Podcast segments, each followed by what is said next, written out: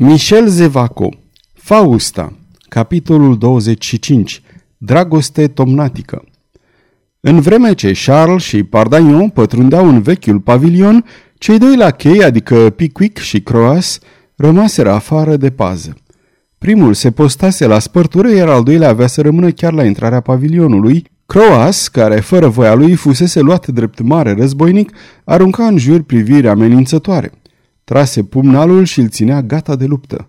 Totuși, după ce constată că grădina de zarzavat, singura lui adversară, nu expunea privirilor sale decât niște neînsemnate verdețuri și legume, începu să-și spună că, fără îndoială, nu venise încă momentul unei noi bătălii. Își potoli, deci, jăratecul din priviri și, încetișor, își puse pumnalul înapoi în teacă, bolborosind: "În orice caz, îi văd eu la timp."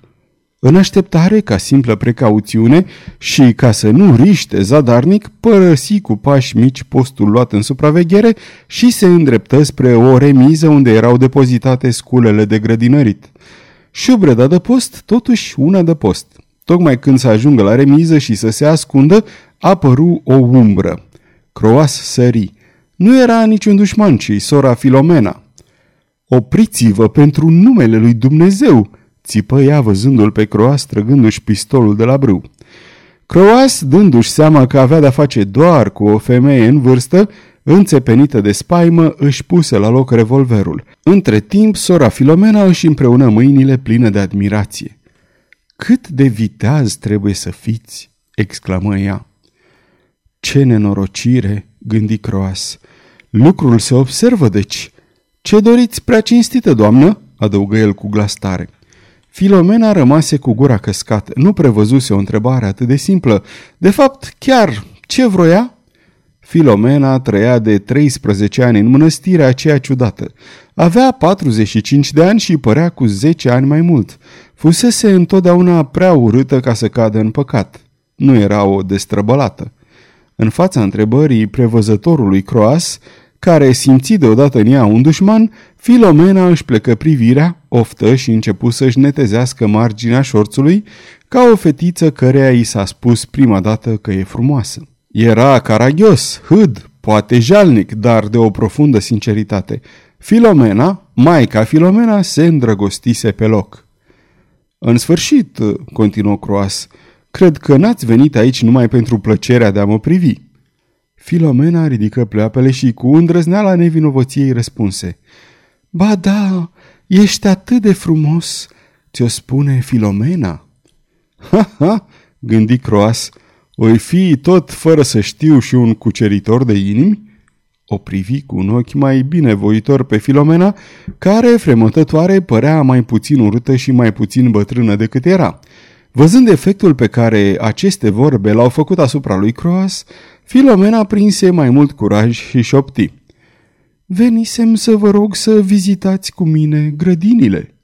Poftit să viziteze împreună cu Filomena fructele și florile grădinii, Croas înțelese că era de datoria lui să răspundă printr-o drăgălășenie, atât cât te puteai aștepta de la un călău al inimilor și de la un adevărat erou războinic. Deschise pliscul mare și croncăni: "O, Filomena, de ce nu pot eu culege floarea modestiei și fructul virtuții tale?" Era o declarație socotită îndrăzneață de Croas și hotărâtoare de către Filomena.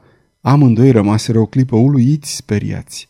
Filomena, tulburată și înfiorată, simțea cum se prăbușește în prăpastia păcatului. Croas, din ce în ce mai îndrăzneț, simțindu-se irezistibil, luă mâna Filomenei. Cu multă abilitate, Filomena îl atrăgea pe Croas spre un colț singuratic, îndepărtat de oameni a căror apropiere le fusese de câteva zile interzisă cu severitate celor două călugărițe.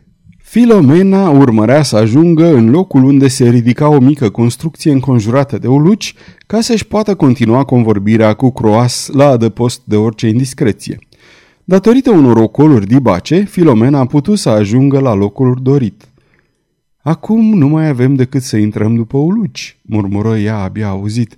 "Este un colțișor încântător unde nimeni nu va veni să asculte ce ne spunem."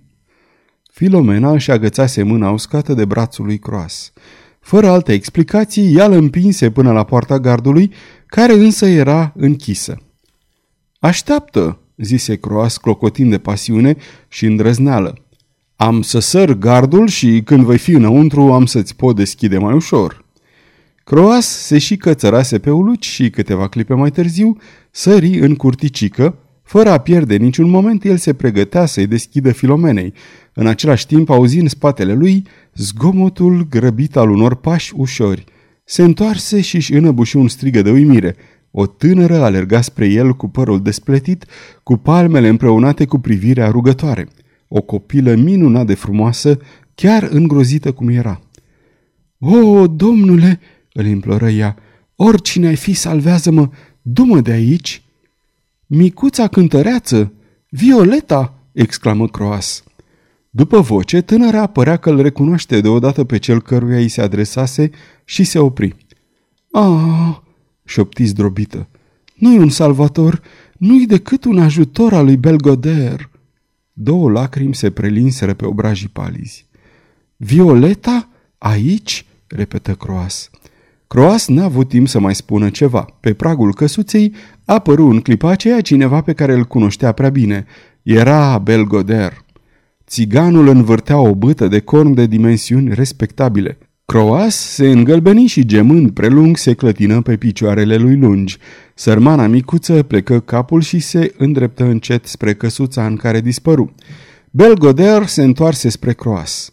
Acesta, profitând de scurtul răgaz când se părea că înfricoșătorul lui patron nu-l privise, se avântă să sară gardul, dar Belgoder îl pândise cu coada ochiului. În clipa când nefericitul Croas trecea peste palisadă, fu apucat de picior și tras cu putere înapoi la pământ. Belgoder îl înșfăcă cu brutalitate pe Croas de braț și răgni. Asta-i bună, dar ce cauți tu aici?" Stăpâne," bâigui Croas, vă căutam." Ei bine, dacă mă căutai, m-ai găsit. Apropie-te, vino sau ferește bâta." Câteva clipe mai târziu, Croas, alb de spaimă, intră la rândul lui în căsuță. Filomena asistase la întreaga scenă printre scândurile prost încheiate ale gardului. Apoi, cuprinsă de teamă, se îndepărtă fugind de repede și, regăsind-o pe sora Mariange, îi povesti totul. Când ea termină de povestit, sora Mariange rămase multă vreme pe gânduri. Sub înfățișarea ei necioplită, era o fată isteață în stare să înțeleagă tot și mai ales să se folosească cum trebuie de ceea ce a înțeles. Ascultă, soră Filomena, făcu ea. Ceea ce mi-ai spus e foarte important. Cred că doamna de Beauvilliers ne-ar pedepsi grozav dacă ar ști că noi știm. Iisuse, mă înspăimânți. Este sigur însă că dacă ai să știi să-ți ții gura, ce-am să câștig? Întrebă Filomena.